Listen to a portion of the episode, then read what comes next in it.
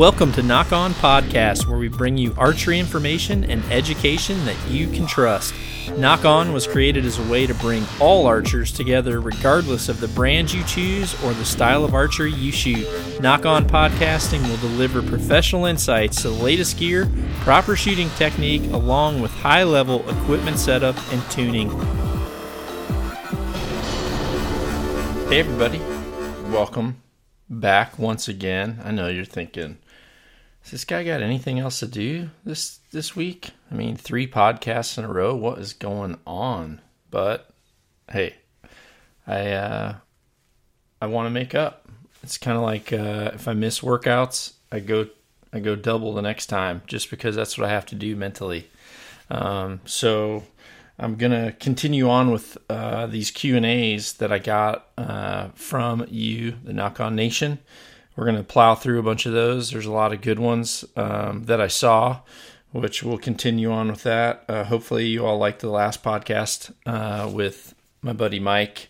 Sucked that we had to cut it short. I really like Mike Slinkard. He's an awesome, awesome dude. And if you ever have a chance to meet him, uh, make sure you do. He's one of those guys where no matter how many times you see him, he's always in a good mood. He's always happy, and uh, he's always got a smile on his face.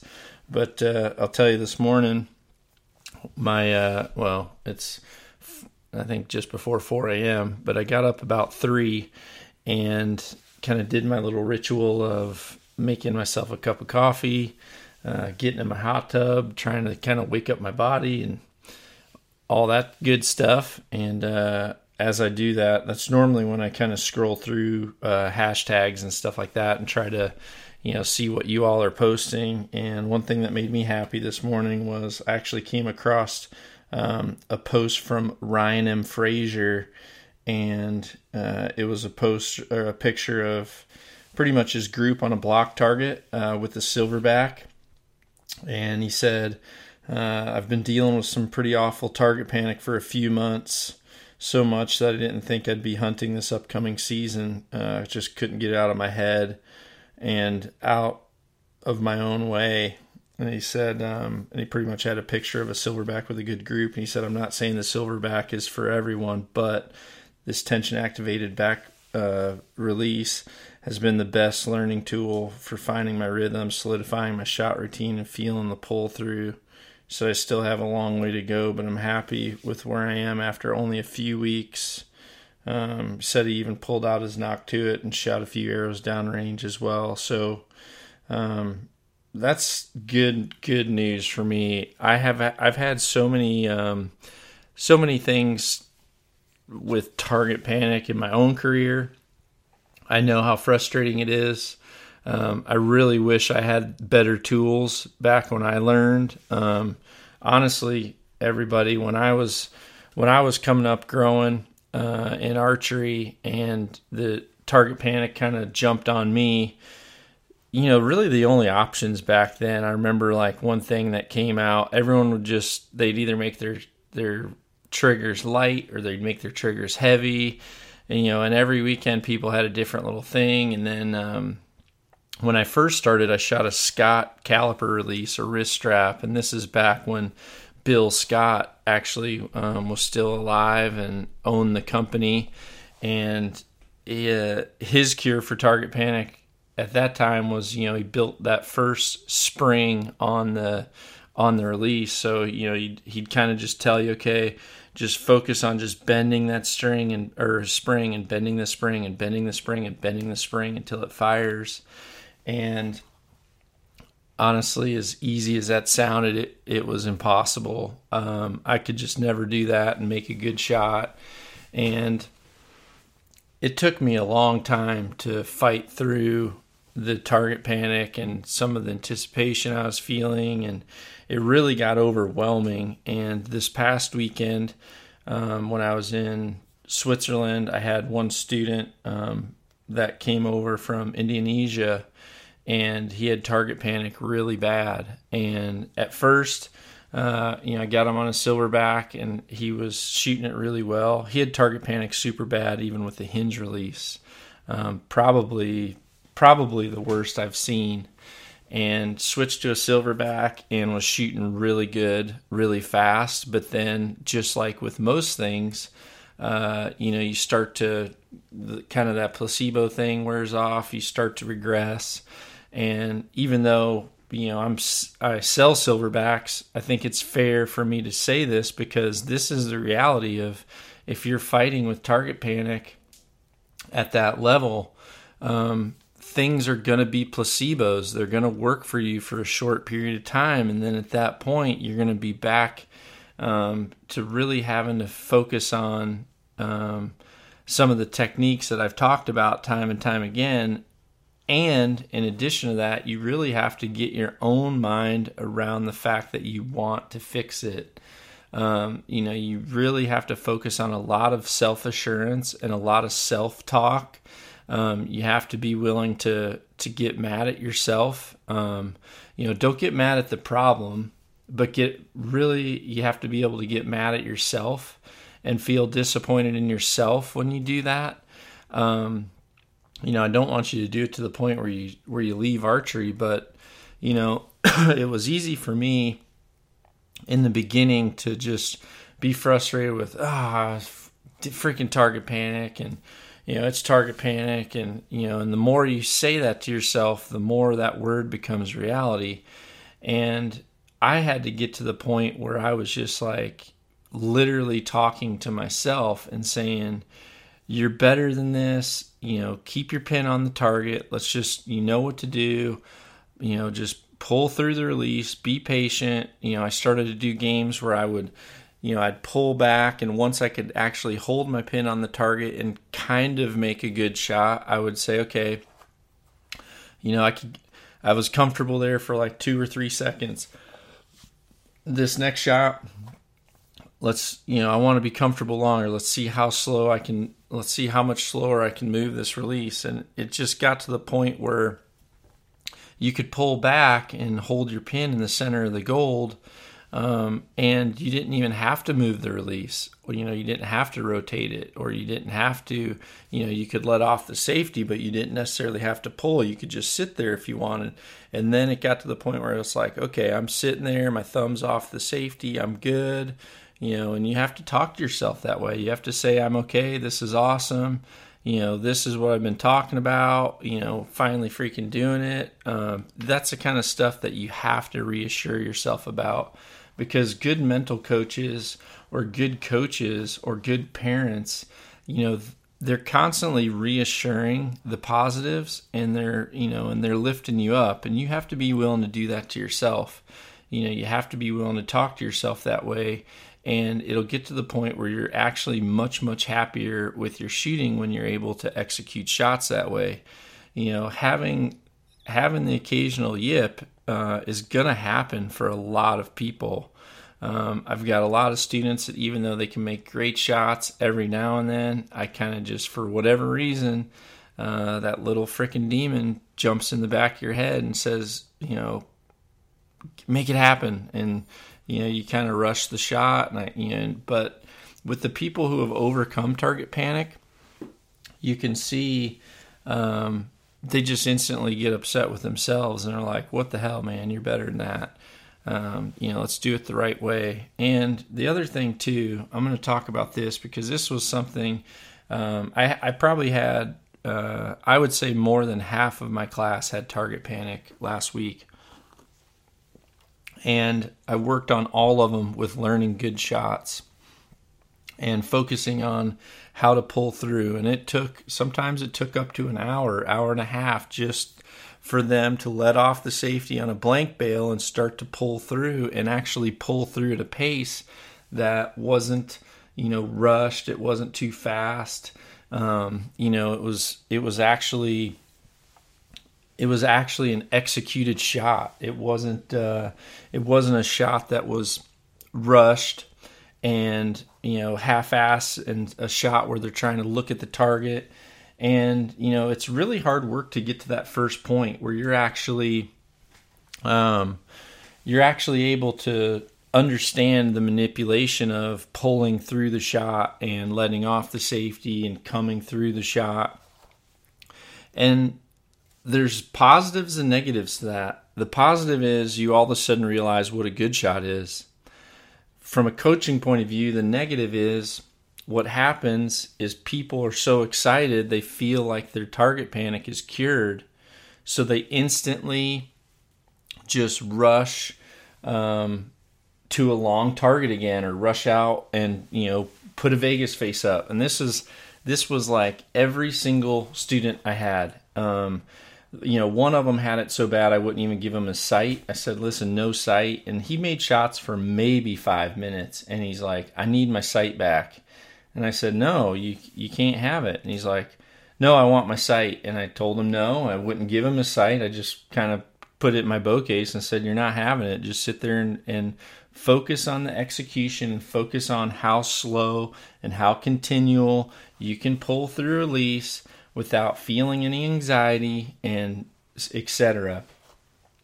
Well, that was uh, started in the afternoon, so he shot a little bit till the, till the evening. Uh, we had our break. We came back the next day, and when we came back, you know, I didn't even think about it. It was out of my mind. I go over, and the first thing he's got is his sight on his bow, and he's shooting at a target again, and his shots have regressed um, substantially. And I just you know, I looked at him disappointed. I said, "Listen, dude, I didn't tell you you could have your sight back yet. You know, you've." I said, "How long have you been shooting?" He said, "15 years." I'm like, "Okay, how long have you? How long have you been able to put your pin on the target and pull through a shot?" And he said, "Well, I don't know." And I said, "Okay, well." So for 15 years, you've practiced this shot that is not working for you, and now you're going to practice my way for, you know, literally two or three hours and you're going to expect to to be cured? I'm like no man it's not like it's not like that you know it's it's no different than someone that's you know trying to lose weight. Um, you know losing weight is a is a is a life choice and it's something you have to commit to. It's not something that you just you know take a pill or you go work out one time and it's gone because you know we would all be perfect. We'd all have perfect shots um, you know, everybody at the Total Archery Challenge out there would be shooting perfect scores, and uh, you know, it would be a totally different scenario. But when you have target panic, you have to realize and you have to tell yourself that I'm going to make baby steps right now. First thing is really identifying how bad the situation is.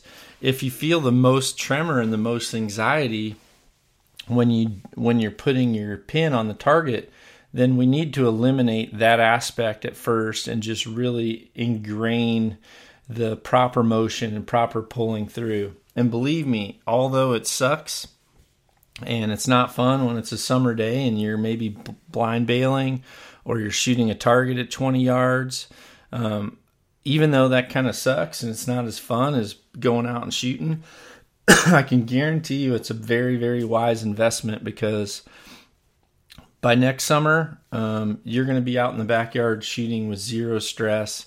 Uh, you're going to be shooting better than you ever have, and archery is going to be a whole new world for you. There's no question about it.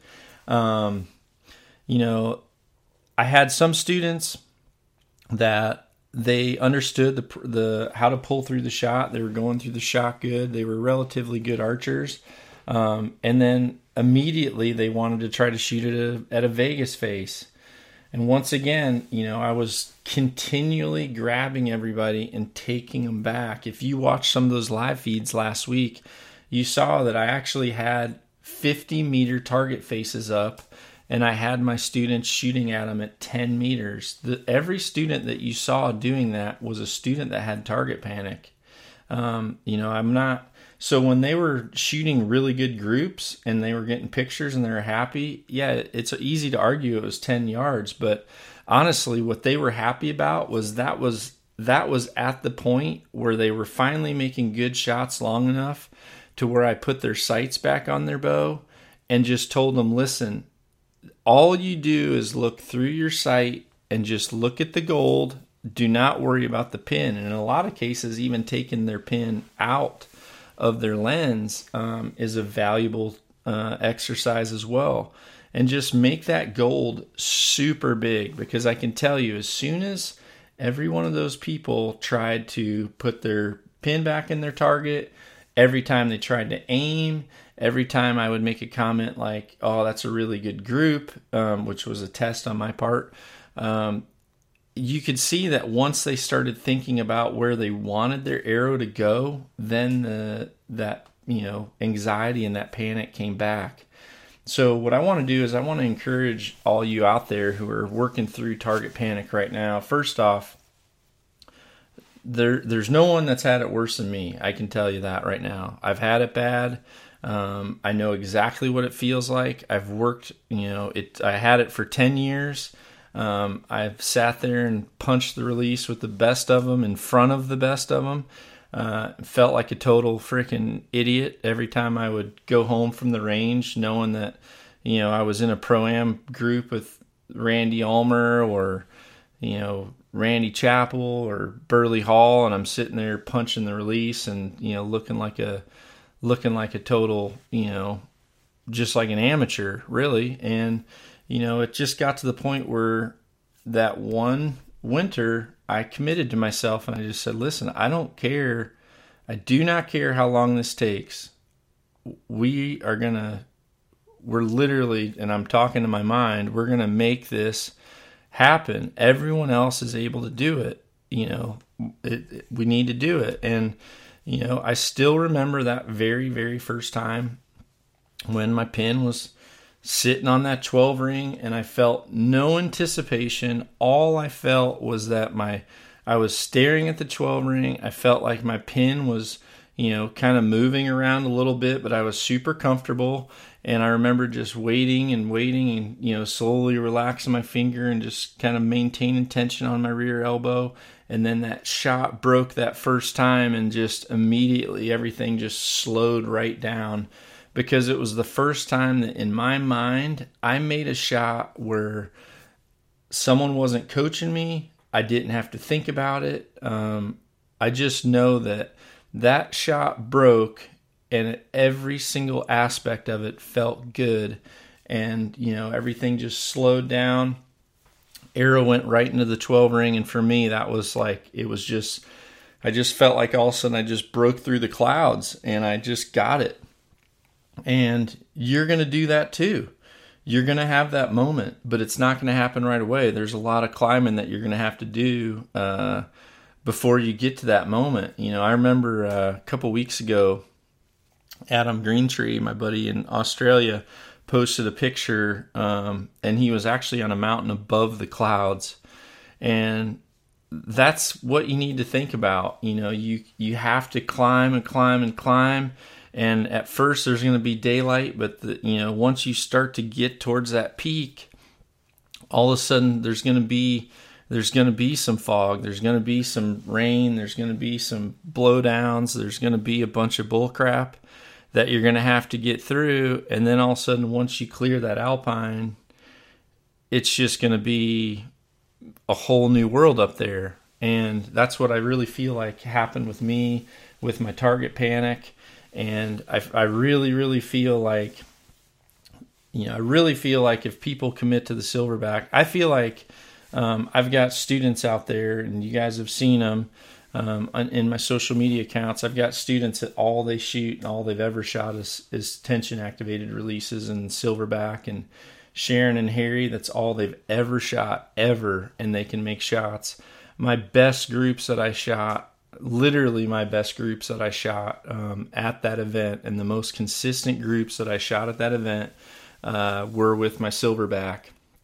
And I actually posted a video. You can see it at um, nockonarchery.com YouTube channel. I actually did a side by side comparison with the knock to Noctuit and the silverback. You know, I shot a couple arrows with each one, and you know the the group speaks for itself. And what really should speak for itself is that regardless of what release was in my hand, the shot process is exactly the same. And that's very, very important. And it's critical to you learning what you need to do to come to overcome target panic. Um, it is a process, no question about it. It's certainly easier when someone's there and someone's talking to you. That's one of the the worst uh, things as a coach for me is uh, having to walk away from someone that I know needs time and needs that voice in their head. Um, but you've got to do that for yourself. You really need to to focus on that. Um, whether you play this part of the podcast over and over a few times and and just listen to that before you go shoot so that you've got your head on straight um, and just really be comfortable with um, not having to shoot at small targets uh, i had a guy that literally one of another person uh, got you know he saw everyone else working out really good. He came and grabbed a silverback he literally shot like two ends and i said okay that's looking really good. Work on it. And i went and talked with one other person turned around and he's already back at 50 meters shooting at a 50 meter feet of face. And you know his groups are like all over the place and he's like man i'm really i can really feel this. And i just looked at him. I'm like what are you freaking doing dude i'm like i told you to stay over there you know, I told you to stay over there and I told you to work on it. And I'm like, you're already back over here. And I'm like, you know, because the problem is with with any type of new new anything, if you're learning the proper way, your body's going to want to go back to the original way. Your body's going to want to go back to what it's comfortable with. And what happens is if you have a good tool with something and you use it the incorrect way, you're already training your body how to use it. So when people grab a silverback and they have it set so light that as soon as they're letting off the trigger, it fires. Um, you know, you can cheat the system that way. Um, obviously, this guy just gets to the point where he's not, you know, he was just trying to aim. He wasn't really pulling through. He's just kind of waiting. And then all of a sudden, he's like kind of for, half forcing the shots, forgetting the shot routine. All that stuff is just ingraining your old habits with a new product, and all that's doing is making that product a placebo um, instead of you know instead of a helpful tool. So you know focus on that stay with it dude um, i know you said that you know you were even able to make a few shots with your knock to it, and i can appreciate that. That's good. But i'm also telling you with fair warning that if you go out and you have a hundred great arrows with a silverback, and then you because you're shooting good, you want to grab a release that you've punched in the past, whether it's a sil- whether it's a Noctuit or whether it's um, whether it's a you know a hinge release, whether it's a caliper release, wrist strap release. It really doesn't matter. Um, the bottom line is, regardless of what release you're shooting, just because um, just because you've shot your tension release good for a night doesn't mean you should go back because when you go back, it may only take that one or two shots to where now you're ending your night with a negative instead of ending your night with a positive. Um, obviously, for you know Ryan and Frazier, you ended your night with the positive, so I'm really really happy about that and congratulations. Um, but I'm also just wanting to make sure I talk to everyone out there uh, who's dealing with the same things and let you know that um, this is my professional advice and advice coming from not just a coach but someone that's that's actually had arguably I can say I've had target panic worse than uh, worse than anybody because I don't see how it could get any worse than what I had it and um, it took me time. It took a long time, and there was there was years where, with my hinge releases, um, I was able to make a good shot, and I would a new company, a Carter or a TruBall or someone would come out with a cool new release, and everybody would be shooting it, and you know all the pros um, who were pretty much getting paid to promote it, they were um, talking about it and I'd want to try it and I could literally grab it one time and I'd feel the urge to punch it and I just knew you're just not ready for this yet. You know, you can make great shots with this tool. Just stay with that tool and that's why um, if you you know if you looked back at some of my uh, pictures as a rookie, um, which I started shooting professionally in uh, the end of '97, I didn't have a um, I didn't have a trigger release. I don't think um, until maybe 2002. I'll have to check, but I think it was 2002 before I actually was able to shoot a trigger release uh, for the first time. So don't be afraid of that tension release. You're going to learn so many things, and even if you get to the point where you cure your target panic uh, and you move on to another release, that's great. Uh, but there's probably still going to be a day, you know, where you pick up your your release you want to shoot and you feel like there's just something not clicking, you can feel that you've got some frustration and some tension in the mind, and you end up going back to the other one. You find your stroke, and everything gets right back on track. All right, well, now that I've congratulated you and gave you uh, my advice, I'm going to jump into uh, some of these questions that are still left over from Instagram there's a ton of them, but I'm going to try to plow through them here um, as fast as I can. So, uh, first question is uh, Can you talk? And this is from, let's see, I don't, his name is Lance McEachern. So, yeah, his uh, his account is McEachel. Uh, so, his question is Can you talk about or do um, Let's see. Can you talk about or do an Archer Advantage how to? Um, saying he has the software, but he's having trouble using it. The Archer's Advantage is a software that lets you print off your sight tapes. Um, since I've changed to my new computers, um, I actually haven't been able to uh, to get the newest version to work with um, my newest version of Mac. So I can't do it for you right now. Um, but I'm surprised that uh, Perry doesn't have like a tutorial on that. Um, I'll try to look through that. It might be worth just doing a film where I just walk through a tutorial with that.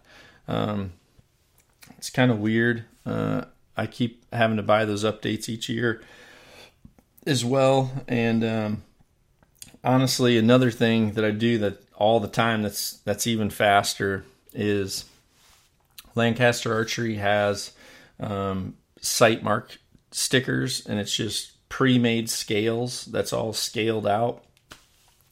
And I've just got to the point now where I can I can get a really good 20 mark. I get a really good 80 mark because my elk in the backyard's at 80.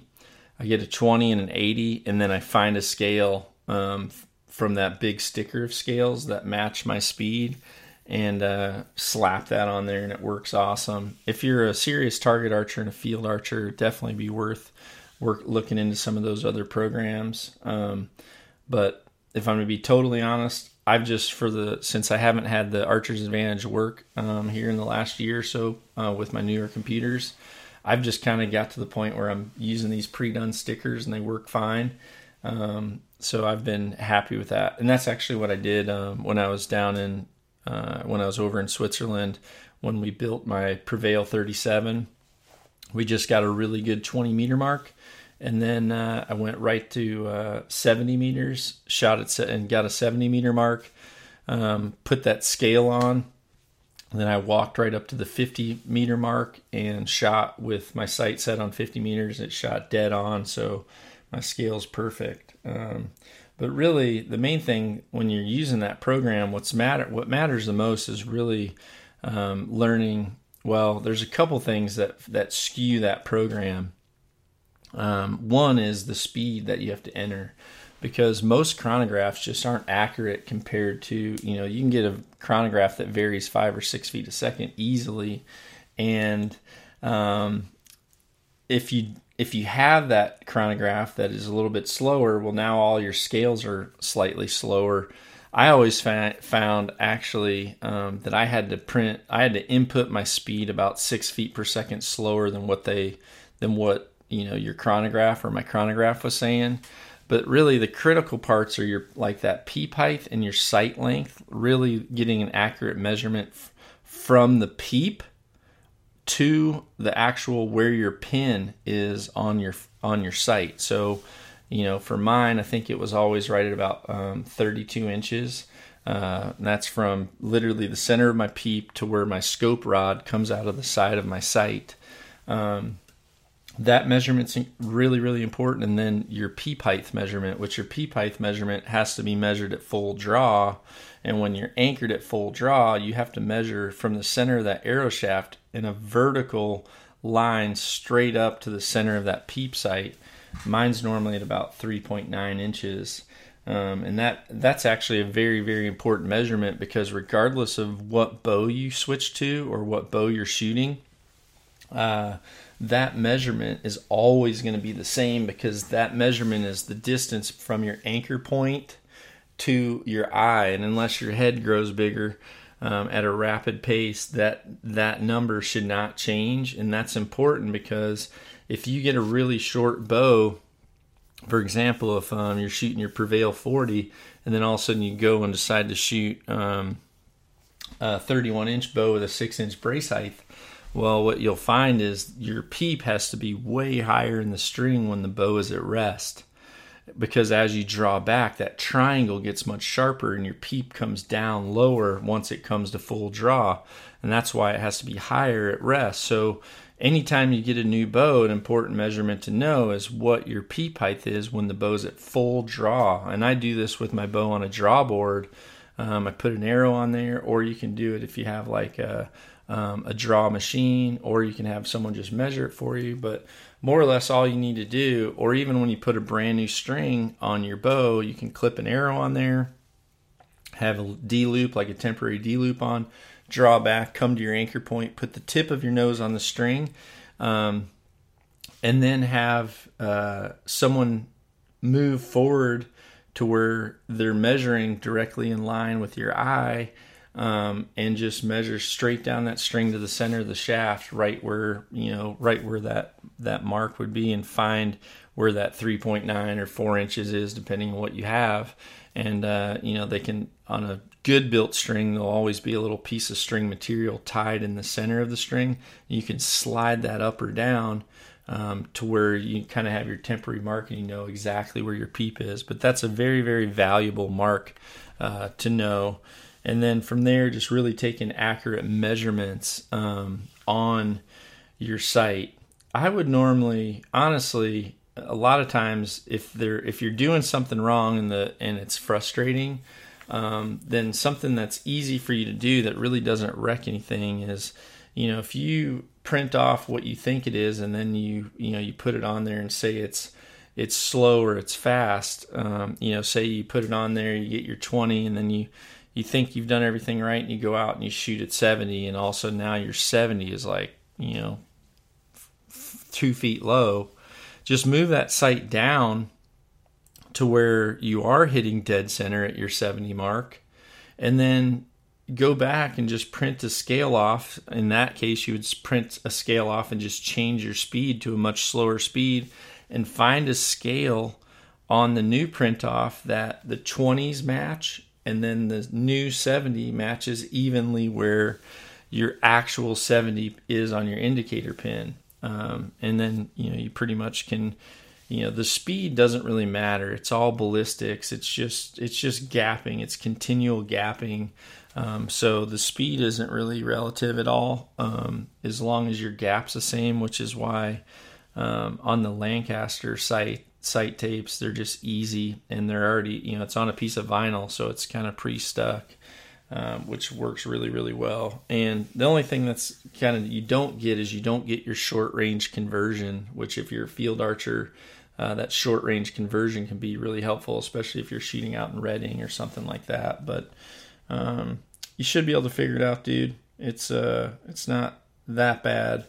Uh, but those measurements that I talked about are the most critical. Uh, next question here is from Sam Keyser. Um, he's uh, SD Lorax. I don't know. I don't know how everyone pronounces their their handles, but uh, he says, um, "How did you practice with the new Rage Trypan before you shot it um, at an animal? It doesn't come with the practice tips. Says he's never shot a Rage before, but wants to, but really wants to have a practice tip. So." For whatever reason, um, they haven't made new practice heads for the Trypans, and you know they kind of said that um, what Rage said was I called him uh, and talked to the engineer about this, and he said that the amount of people that that throw away their practice their rage practice points is like massive. So um, he he said that most people are just using field points. That's the reality. Most people do. Um, so he said that they're just, you know, a lot of people that have shot rage in the past, they have one of the rage practice heads. Um, and honestly, I've checked it against my field points, and they're so dang close that uh, I'm pretty comfortable with exactly where they're hitting. Um, you know, I've always said, regardless of what type of broadhead you have, I always feel like it's a really good investment to just buy um, an extra pack of um, replacement blades when you first get it, um, just because you know it's it's a real it's a cheap investment to really make sure. Especially you know this is especially true if you're a long distance person. Um, just having that on there. In the past, um, what they've done, or what I've done, is um, I've actually just epoxied the blades in um, so that they're just fixed in the in the closed position. Depending on what type of target you shoot, um, they can that'll work. You know, if you're shooting a super super dense target where it's you know where it's like just hitting like almost like super solid foam, uh, they may or may not deploy. But you know, I've always said once you, especially once you've used a broadhead, keeping that old one and you know using that to kind of glue those blades in and do some practicing i think is really important. And really if you're checking you know if you spend that one extra pack of uh, replacement blades uh, and you know check that thing you know 20 50 90 whatever you're comfortable with uh, you'll have a really good idea of where it hits. And then uh, you know hopefully especially with that head you know it should be hitting dead on. If it's hitting way off then you've got some other issues you need to focus on as well. Um, but uh, yeah you should you could probably um, i don't know i guess the thing you could do is maybe even ask the shop they may have some of the some of the original hypodermic practice heads as well but um, i haven't had much problem just shooting them against field points it's really the the the the difference is really just in drag. It's pretty minimal. Um, I find I find it's actually way more important for at least with that broadhead or with a hypodermic. It's way more important for people to practice with their lighted nocks um, than it is for them to practice with that particular broadhead. Um, so hopefully that helps you out. I did tell them that you asked for it and told them that there probably is some uh, some interest in that. So maybe we'll see one of those become available uh, from Rage. Um, I'm also broadcasting live right now on um, on Instagram, so it's uh, it's cool to see comments coming from them. At the same time, I'm trying to do the podcast as well. It's a little bit confusing. Um, I'm having a, a double dose of coffee this morning I've got some uh, I've got some Onnit MCT oil in there, quite a bit actually, and it's been sitting a while, so it kind of looks like an oil slick on top of my coffee. Um, but it's pretty good. Butter coffee is really good. MCT oil coffee is really good. Um, I love it. I'm actually wearing my uh, Jim Miller sent me some of his new Miller Brothers MMA shirts. Um, so I'm feeling really patriotic this morning with my stars and stripe hammers, and I got my uh, red, white, and blue Hoyt hat on too. So I'm kind of feeling feeling good. I need to uh, run do my run this morning and just scream America. that's what I feel like. Um, next question here is from log ss underscore Calnan. Um, he's pretty much just saying can humidity of the heat affect your arrow? Um, yeah, so humidity and heat are kind of two different things, but yeah, humidity can certainly affect any ballistic as well as um, air, air, density. Uh, altitude can affect it. Um, certainly, humidity, uh, tailwinds, headwinds, crosswinds.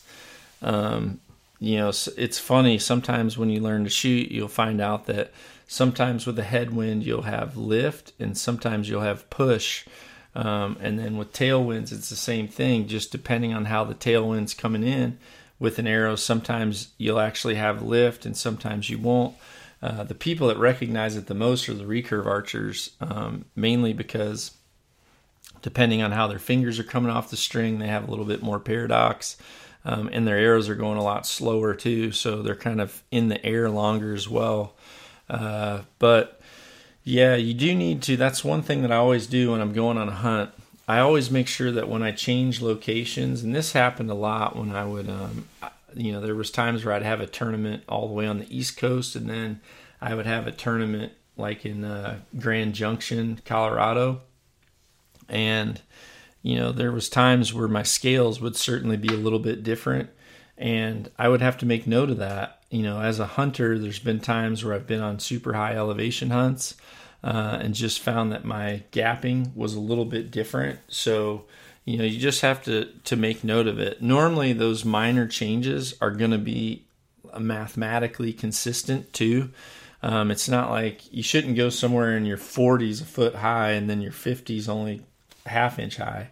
Uh, what you'll find is, you know, if the air's thinner, just like with golf balls, you know, they're they're hitting further at a percentage so try to kind of you can maybe in your mind try to figure out what that percentage is. You know, if you say okay, you know at at 20 yards, I'm you know I'm actually you know I'm hitting I'm hitting dead center. If I actually step back to 20, I'm hitting high, and I have to shoot or I'm sorry, I have to shoot at 22 yards. So in other words, you're two yards hot at 20. Well, then if you go to 50 and you're shooting you find out, okay, well, for my 50 to hit dead center, I have to go to 55. Well, that's pretty easy. If if your 20s two and your 50s five, that's just telling you that you know there's about a 10% change, and that would be massive, by the way.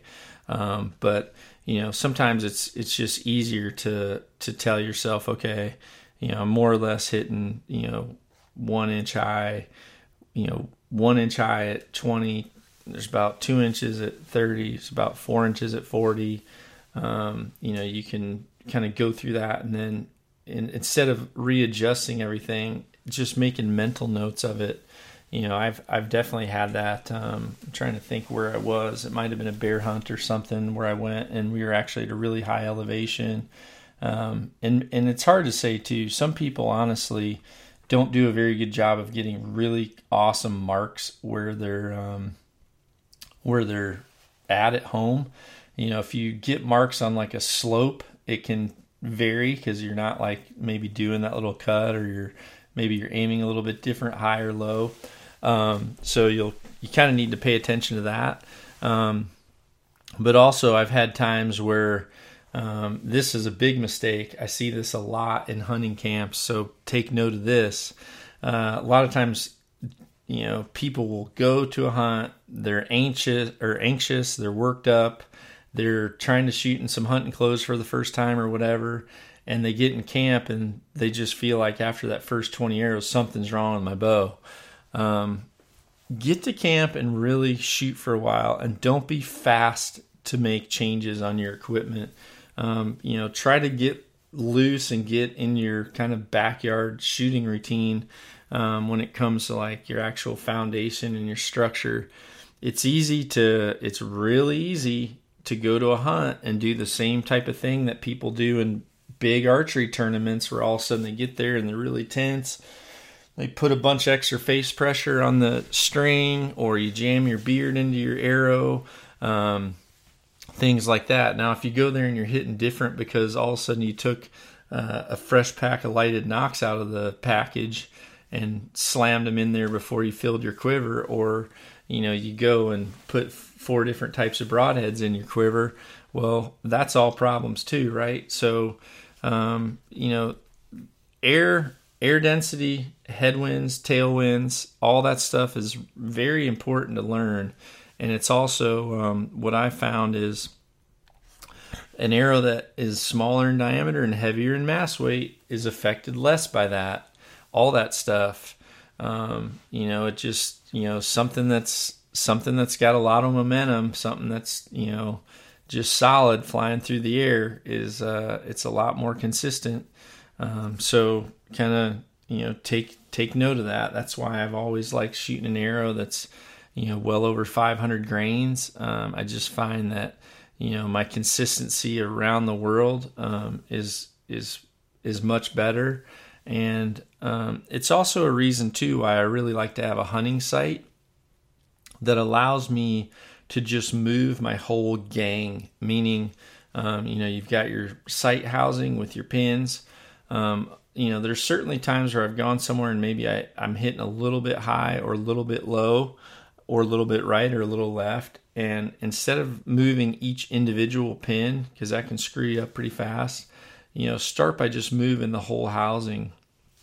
That gang adjustment is really good. And then having a sight, you know, especially if you're someone like me that has a sight housing that has multiple pins, but then you're then you're moving the whole sight up or down for longer yardages, or if you're a single pin shooter, having a sight that allows you to just adjust that indicator needle to where if you do have to move your sight a little bit higher, a little low, once you get to a hunt, uh, you can do that and then just adjust your indicator needle uh, back to your 20 mark or back to your home base or wherever. Uh, and I think you'll be super happy. Okay, next question here is from Big Larry 328. And his question is dog poo and the human response. Um, well, I think with dog poo, there's multiple responses.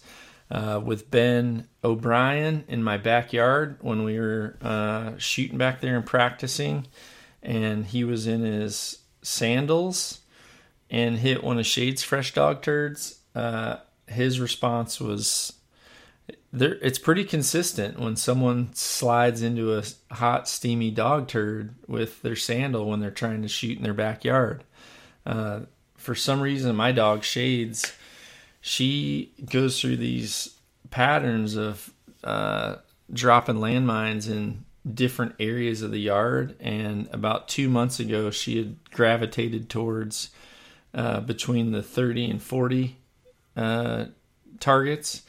And it was yeah there was a lot of mornings where i got up and i wasn't thinking about it and i ran into him. So that's why if you ever come to my house you'll recognize that at the bottom of my stairs right before you walk out where i shoot uh, there's a pair of ua boots right there. And that's because those are my dog turd boots and they they stay there for when i practice that's the best thing um, okay, next question here is from West. Let's see, West Michigander, and he's saying um, you mentioned draw length a lot, but not sure I've heard you talk much about arrow length. What's your ideal draw length to arrow length uh, ratio? So, personally, when it comes to arrow length, you know, I'm a just like what we talked about a second ago, when it comes to um, ballistics and consistency and having arrows that are affected less by elements, um, the less surface area you have flying through the air, the less difference you're going to have. Um, so I really try to keep my arrows as short as I can. Um, when it comes to my hunting bows.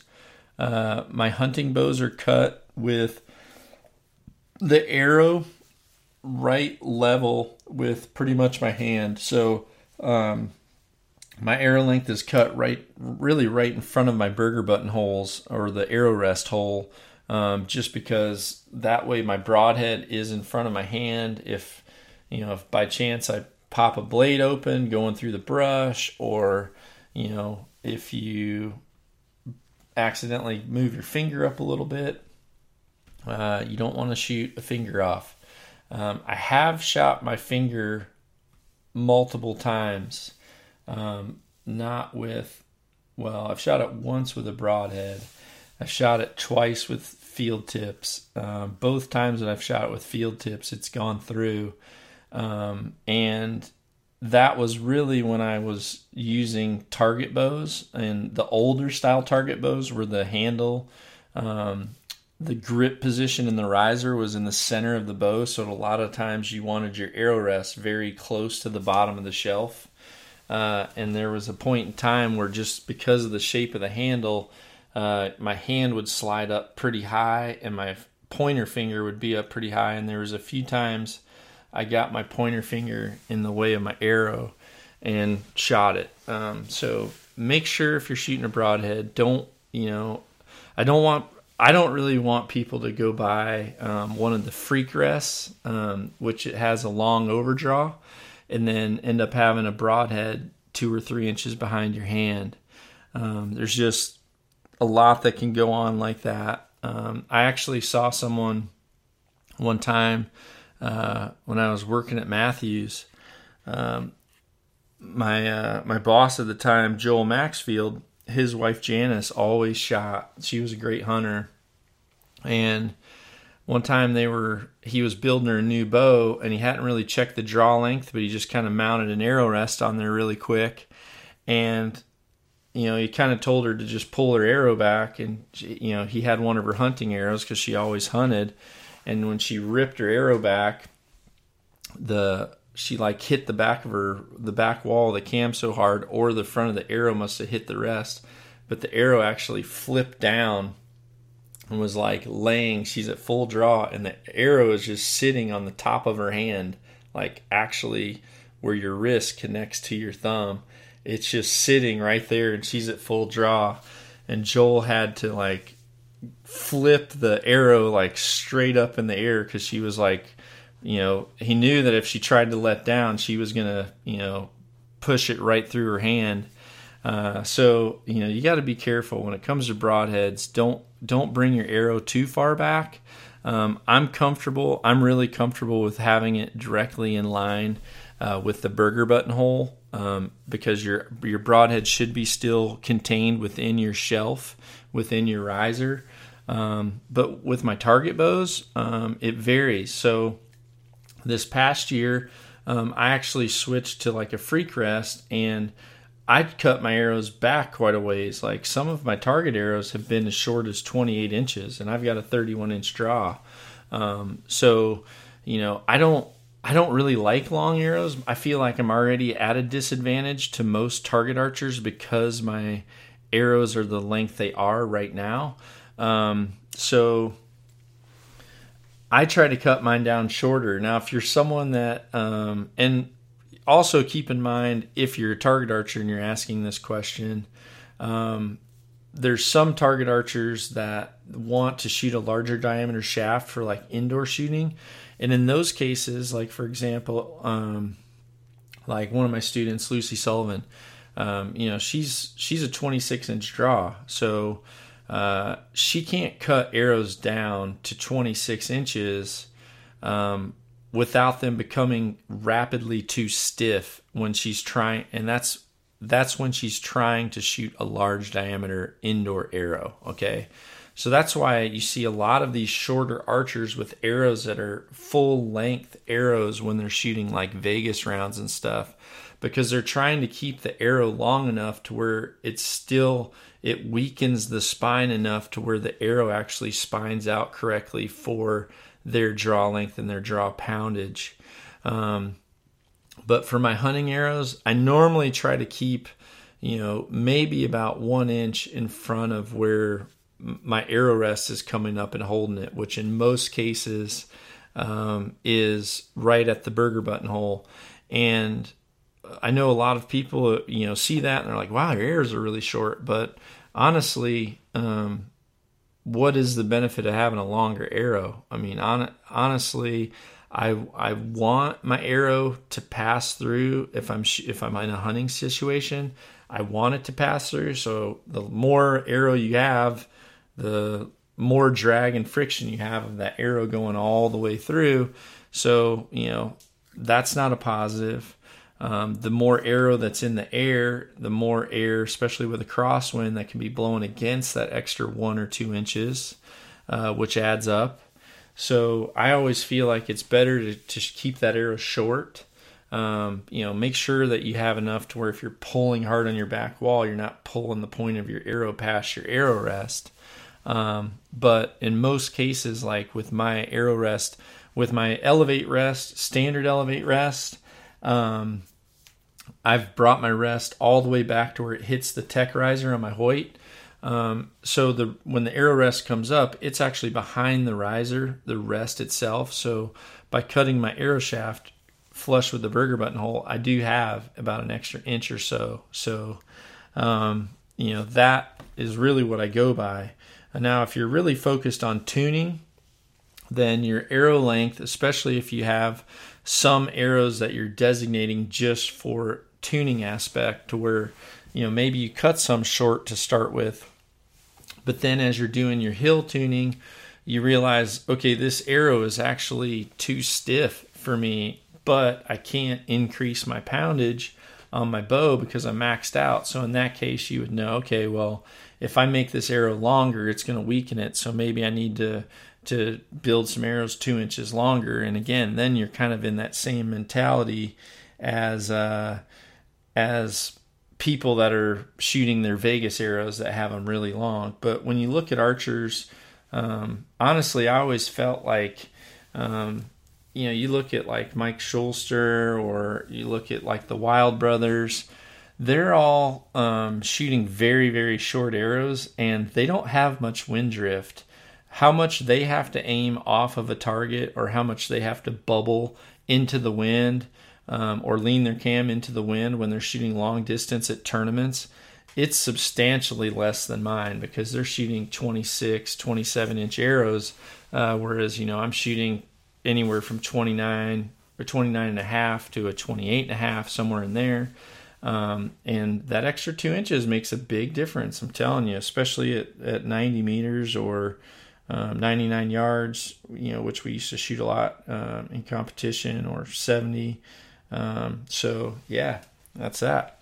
Um, next question here is from Parker uh, underscore Lipitidzi Lip Lipsy.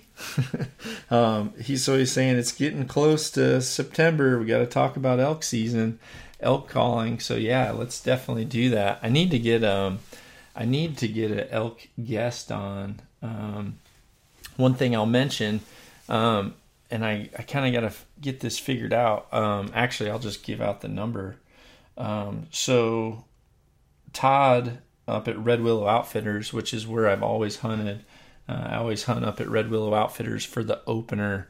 Um, this is short notice, but if you're um, an independent business owner like me and you can kind of fly by the seat of your pants, you might be interested in this. Um, there is some room in my hunting camp in Alberta um, it's there's two different times: the end of August season and then the first week of September season. Um, there's uh, a couple tags that are still available, and if you want them, you need to contact um, either Todd Lowen or Taylor Lowen. Uh, I better give you Taylor's number. I'll just give it out. So Taylor's number is 780 300 1111. That's Taylor Lowen at Red Willow Outfitters. If you're wanting to get on a hunt with me, then uh, you can book in. Uh, the elk elk hunting up there is awesome. I've always shot one. Um, there's definitely opportunity. Uh, the bulls are if you're an elk hunter that, or if you're trying to elk hunt for the first time, price wise, um, you know, hunting Canada isn't super cheap, uh, but what happens is once you're up there and you've paid for your full your full week in camp, um, then uh, at that point you can buy you can actually buy several different tags uh, for for pretty good price. Um, you know, like for example, um, depending on the different types of tags, like if you wanted to have a bear tag in your pocket too, it's like 500 bucks, or if you wanted a moose tag in your pocket, it's 500 bucks.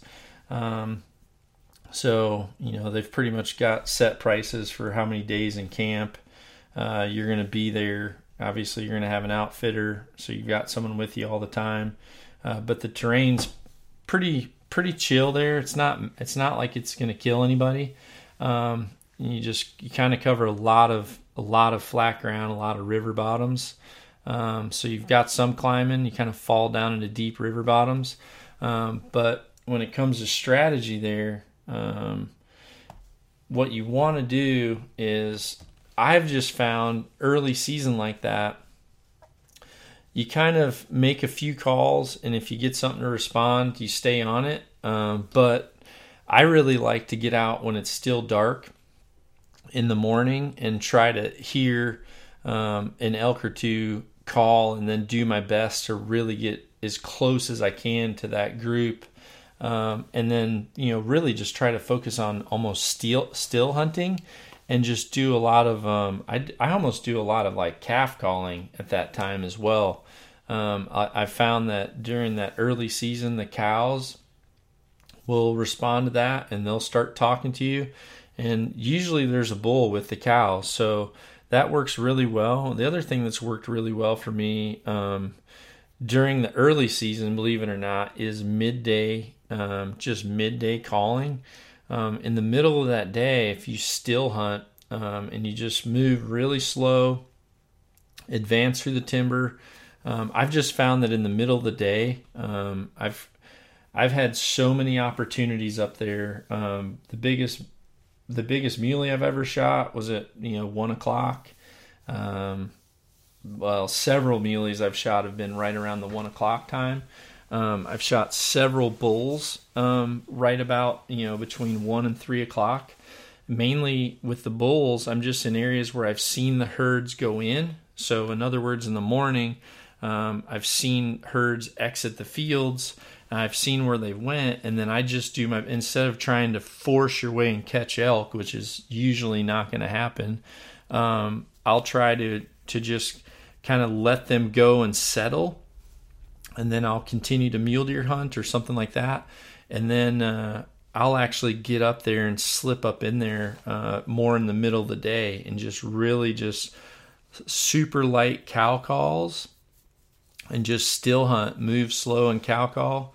Um, and a lot of times, as soon as you get within that little bedroom area, they'll start talking back, and then you're you're pretty much right there. You're in the mix. Um, I've had luck every year uh, doing that every single year. Um, you know, depending on the wolves, if wolves are in the area, you've got to relocate your area quite a bit. Um, but yeah, if if anyone's interested in that, uh, make sure you give Taylor a call um, right away. Uh, be really cool. My buddy Dusty and Jeremy are going to be there. Um, I think uh, I think another special guest may be there. Um, so yeah, that'll be that'll be interesting. I don't want to speak on his behalf right now until he until he's got a plane ticket bought. But yeah, I mean, I want to share camp with someone cool, and I'm going to be filming uh, an episode up there of Nock to Fork too. So I'll have a, a Traeger rolling. Um, so it'll be good. It's a fun place. Um, it's pretty pretty comparable with uh, prices of other elk hunts. Um, for the elk side of things, the elk aren't going to be massive. I've killed a 300 inch bull there, but I also have killed a lot of uh, you know raghorn bulls. I'm I'm actually okay with shooting any bull. Um, I know that I've the last couple years I've gotten really lucky and I've shot some really nice bulls up there. Um, I've actually gave away every every bull that I've shot up there. I've given away. Um, the first, the last two big one, or the the big one that I shot three years ago, um, I actually gave to Jeremy um, because Jeremy had never been on an elk hunt before, and Jeremy had been with me for 15 years or so um, in BC on hunts and packed moose out with me and Dusty, and we've packed out moose for him. And uh, he's skinned a buttload of bears and gotten mosquito bites and been with me in cars that broke down in the middle of the mountains and everything else. So uh, I gave that that whole bull to him, and uh, then the next year, I actually was going to split it. Believe it or not, I kind of told uh, we were going to cut the skull in half and give one to Dusty and one to Jeremy because the three of us were all on the hunt together when I shot him, and then uh, and that was actually a late morning hunt. Late morning hunt. We hunted in the morning. We never heard a single uh, bull call back. Never heard any talking. So we actually uh, went and got breakfast. Uh, ate breakfast and went back out. And this is something I've talked about a lot in whitetail hunting. Uh, I've always kind of called it the gentleman's hunt. It's really good for turkey turkey hunting. It's really good for whitetails during the rut you know, don't be afraid of going out at 10 o'clock and starting your hunt and hunting from 10 to 1. Like I said, that 1 o'clock number is good. Uh, but with that one big one that I had shot, it was uh, it was later in the morning. Uh, hadn't heard a single elk, hadn't even seen an elk, and I literally let out one bugle, just kind of a you know just like a light light squeal, and uh, this bull answered right back. And as soon as he answered back, we just immediately covered ground and went it just kind of went to him at an angle to where our wind was still favorable. And I kind of thought, we need, you know, he's already left the field, he's in the timber. We need to get to him. And we actually kept going. And uh, about after about a couple hundred yards of us going, I called one more time while we were walking, and he answered back. And we were literally kind of getting close to meeting one another. I didn't realize how fast he was coming, and actually, uh, as we were going through the timber, and I had my be the decoy hat on, which um, you know, my be the decoy hats helped me a lot. Uh, I actually was walking and just trying to pick my path for navigation as quiet as I could. And all of a sudden, Jeremy actually grabbed me and Dusty because Dusty was filming me. Jeremy was kind of just, um, he was going to be our fallback caller. He grabbed me and just turned me to the side. And uh, I looked down there and sure sure as crap I had just walked past the bull that was like 40 yards away. We could see the top of his horns going through the willow thickets so I actually called at him again and he turned and faced us and then I ended up getting the shot so that rack I was gonna split between the two but Dusty ended up telling Jeremy, "You've never you've never hunted one before or got one before." He's like, "You have this one," and I was kind of so impressed that Dusty gave him the whole thing that uh, the next year when I shot one, I just said, "Well, Dusty, this one's yours because Jeremy has one." Um, so yeah, it's it's worked out pretty good. Um, I I've got uh, I've got elk racks in here, and I've got elk racks all over the place, and honestly, there there's certain ones that uh, that I want to have here, but there's I would way rather have a good friend remember that hunt, especially when they work just as hard as I did. But uh, yeah, light calling early season. Definitely focus on water holes can be good too. I know this kind of sounds like everyday stuff, but uh, it's very valid. There's um, there's a couple areas in these river bottoms that even though there's water in the bottom, there's some meadows that hold water, and those herds, they'll literally cross the river to go up into the meadow and just kind of meander about um, within that that those willow thickets and all that stuff. So make sure uh, you know you kind of key in on those areas, go to those areas and look for sign. If there's a tremendous amount of sign there, you may be better off not actually focusing on calling in that area um, you may be better off just just really um, keeping that area quiet and setting up there, and even doing some light calling, um, like when you're actually in like set up at that location.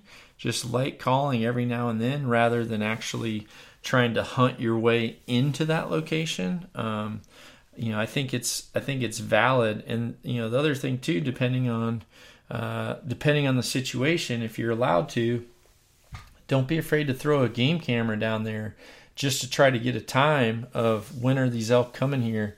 Uh, Dusty and I had a setup last year where we found a major trail where some elk were going down to a water source.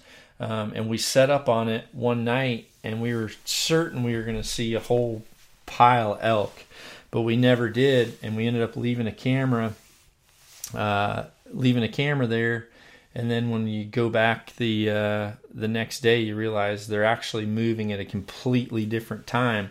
So even though the sign was awesome, we realized us being right there at that time was not going to be valid. We we needed to be there, be at another spot when they're passing that spot because even though this was a great concentration area, it was a transition area to where the transition was happening when it was still dark. So that wasn't working out really well. Uh, I'm going to say bye to my Instagrammers. Uh, Instagram's getting ready to cut you guys off. So uh, have a good day. And um, yeah, I think all in all, if you focus on those simple strategies for the early season, and then as you move into, you know, at least around here in the U.S., uh, Montana, New Mexico, things like that, once you move um, later into September, my favorite time is always um, my favorite time is like the 18th of September. That's my favorite time. I feel like big bulls um, are actually kind of got their harems together and they're starting to be responsive and protective at that point. I think enough uh, enough of the smaller bulls have kind of gotten fired up and they're starting to get impatient with not breeding, so they're actually encroaching on some of those harem bulls. Um, so at that point, the harem bulls are a little bit more talkative. And honestly, if they're talking, if it's a big bull like that and he's just talking a little bit at first daylight or a little bit when another bull gets close to him, use that as an opportunity to intercept more so than call. You know, if it's a super mature bull, you're not going to call him in. Um, the best thing to do is to let the other elk's natural talk just give away his location and then really focus on how do you maneuver to a position where you can get in close. Uh, the other thing, too, this was a tactic that Randy Ulmer actually taught me uh, that has worked, um, is if you do that, um, if you do follow a, a harem to their bed and you can't catch up, which is pretty common if you're ever behind elk, then you're going to stay behind the elk. Um, then in that case, uh, a cool strategy is to actually uh, stay behind them, really try to keep eyes on them to where you know where they're bedding. And then during the middle of the day, try to slip closer to that bed and make some light calls and see if you do get a response. If you don't get a response, then the best thing you can do is just hang tight, keep the wind in your favor, be patient, hang tight until evening. Um, what Randy taught me was a lot of mature bulls when they first get up in the evening and the you know the rest of the harem's kind of stretching up. The the big mature bull most of the time is going to get up and he's going to start like raking. He's going to start rubbing some branches and raking and doing things like that. And he he told me that he's killed a lot of big bulls by just waiting for the bulls, you know, trying to keep his eye on the bull and then waiting for that bull to get up and start to do his raking for the evening. And he said at that point, he actually goes in on him for the kill. And if you, um, if you saw the, and you can, you can watch it, it's kind of a, sh- it's a short hunt. It's not the full hunt, but if you go to, um, the Nock On Archery YouTube channel, um, and you type in uh, Anchor P, uh, Anchor P Outfitters. Um, f- yeah, Anchor P Outfitters. Um, there, I've got a video that I posted there of a of a, a really nice bull that I shot last year in Montana with them, and they're they're a great place too. Um, he's an awesome guy. Uh, but I actually killed that bull while he was raking. He was raking and he was in his wallow, and I literally I could hear him doing it, and I just we went right down the mountain and went right to him, and I shot him at just under 20 yards. Uh, literally, it was in a wallow, upside down, wallowing and rubbing his branches, and you know, and what Randy taught me was if they're really in there digging in and rubbing branches, um, then they at that point they can't uh, they can't see because they're closing their eyes while they're raking. Um, so that's a pretty helpful tip. If you if you realize your bull is raking hard, he's closing his eyes while he's doing it, especially if it's a satellite bull that's kind of off to the side by himself. That's a great time to cover ground whenever you can keep an object between you and them, do it, cover ground. And if they're raking and really moving their head, then, you know, then they're, especially when their head's down and they're really in there getting after it, that's a great time to move. And, and, uh, I used that to my advantage last year and went right in on that bull and ended up shooting him at 20 yards uh, without calling to him. I just literally snuck in on him and uh, ended up getting my shot. So hopefully that's some uh, decent elk strategies for you. I'm going to wrap this podcast up uh, on that story, and hopefully, all of you out there uh, have an awesome day. And uh, thanks for tuning in, everybody. I appreciate it, and I'm going to keep plugging away at these uh, Q and A's. Uh, appreciate everything all of you do, and again, uh, can't thank you enough. No doubt about it. Nock On, everybody. Be sure to visit nockonarchery.com to see our entire line of trendy Nock On lifestyle clothing. nockonarchery.com.